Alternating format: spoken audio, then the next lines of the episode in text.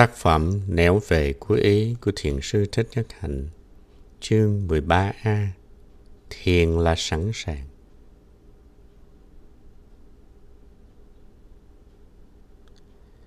Thiền không phải là suy tư về những vấn đề triết học, Steve ạ. Nhất là lối suy tư với hy vọng tìm ra giải đáp.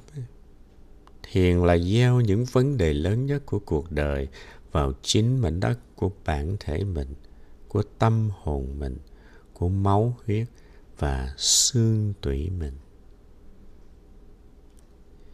Thiền là nuôi nấng bằng trọn con người mình nếu quả thực mình có một vấn đề khẩn thiết. Rồi thiền cũng có khi là một cuộc đấu tranh thập tử nhất sinh trong một khoảnh khắc nào đó để được sống hay để được trở lại trong dòng lưu chuyển sâu thẳm. Có những giây phút gian nan, hiểm nghèo, quyết định cả một đời người. Nhưng chẳng có ai hay ai biết.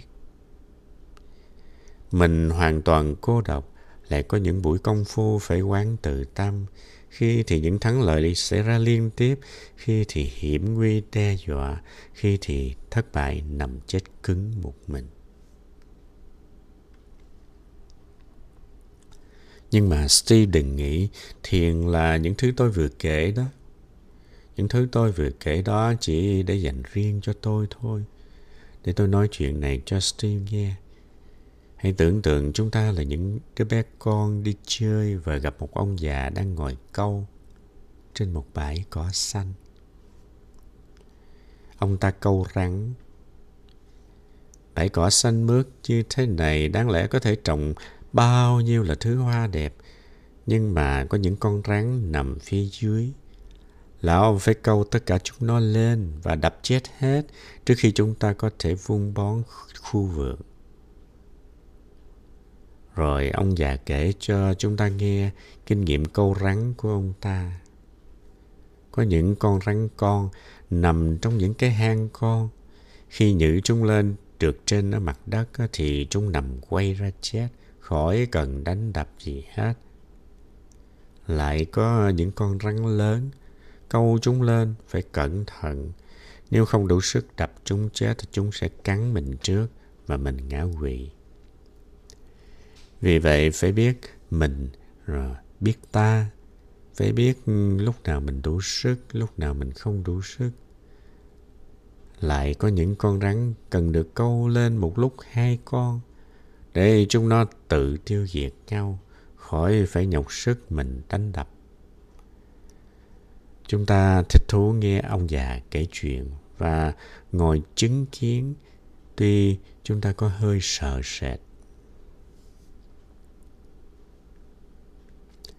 Có nhiều lúc thiền định nó giống như vậy đó Steven.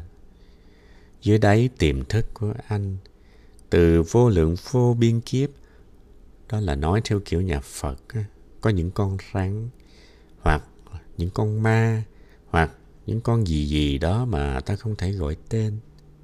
Có người gọi là triền, là sử, là tập. Chúng nằm ở đó và chúng chi phối.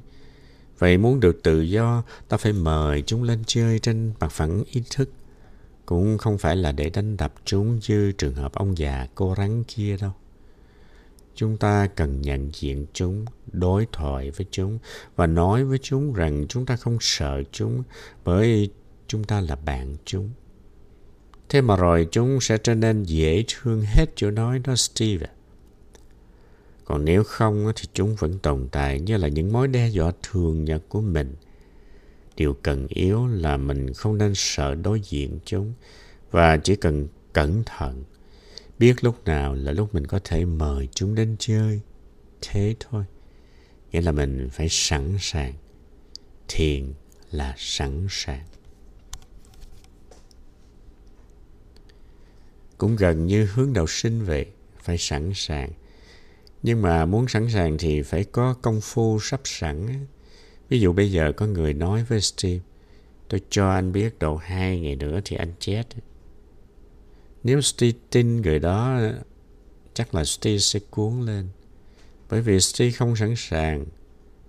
Không phải là không sẵn sàng để chết, mà là không sẵn sàng để mà có phản ứng thông minh nhất đối với cái ý tưởng kia. Cũng như bây giờ người ta cho biết cái cô hạnh trí tử mỹ miều kia không chịu yêu Steve nữa và đã đi theo một người con trai khác, thì Steve cũng thấy rõ là mình chưa sẵn sàng để mà đối phó với một ý tưởng như vậy. Và không sẵn sàng cho nên Steve sẽ không biết đặt chân đặt tay vào đâu cho phải khi mà xúc sự.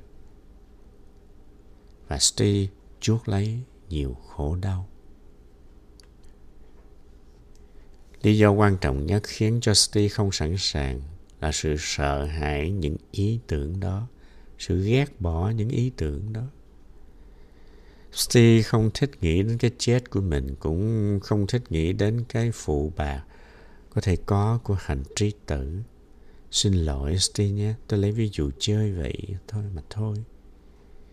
Vì không thích cho nên Steve cứ dìm chúng xuống dưới cát để có cảm tưởng là chúng không thể có. Nếu bây giờ Steve mời chúng nó ra trình diện và cười với chúng, thế là mọi việc xong xuôi. Nhưng mà cũng không dễ lắm đâu. Hỏi người bạn trẻ tuổi của tôi. Mấy hôm đầu tháng đây đi qua Giác Minh, tôi ngạc nhiên thấy Lý ngồi trong phòng khách hai tay bị còng lại. Thứ còng có khóa rất chắc. Xung quanh Lý các bạn bè ngồi đông toàn là những nhà văn, nhà báo. Báo của Lý bị đóng cửa từ mấy tháng nay rồi. Nhưng mà Lý vẫn tiếp tục cuộc vận động dư luận, không chịu thua. Chúng lùng bắt Lý. Đã có lần Lý cải trang đi tạm trú ở miền Gia Định. Khi Lý trở về xin tạm trú ở Giác Minh, không ai cho phép Lý đi ra khỏi chùa. Thế mà hôm đó tự dưng Lý ra khỏi chùa. Lập tức hai người lạ mặt đến sóc tay Lý kéo đi. Đi la lớn lên. Người bên đường đổ xô lại. Hai người lạ mặt vội vàng áp Lý tới cột trụ xe buýt và khóa cổng hai tay Lý vào đó rồi lẫn mất. Những người bên đường xúm lại đưa bổng Lý lên cao luồn ra khỏi cột. Và với hai tay bị còng như thế, Lý trở về giác minh, yêu cầu gọi các bạn lại. Có người đang đi gọi thợ sắt để chặt chiếc còng. Cổ tay Lý đỏ bầm. Thấy tôi, Lý cười. Cổ tôi khang lại, không nói ra tiếng. Như thế này thì còn trời đất gì nữa. Giữa ban ngày ban mặt, lúc một giờ trưa, ngay trong khu đông đảo nhất của thành phố. Steve ơi, chúng tôi đang tiếp tục đi tới đây. Những gì sẽ xảy ra cho chúng tôi ở đằng kia, chúng tôi chưa biết. Nhưng chúng tôi đặt niềm tin ở khả năng con người. Dù con người có tỏ ra ác độc đến mấy đi nữa, kẻ thù của chúng ta không phải là con người. Kẻ thù của chúng ta là vô minh, là cựu thù.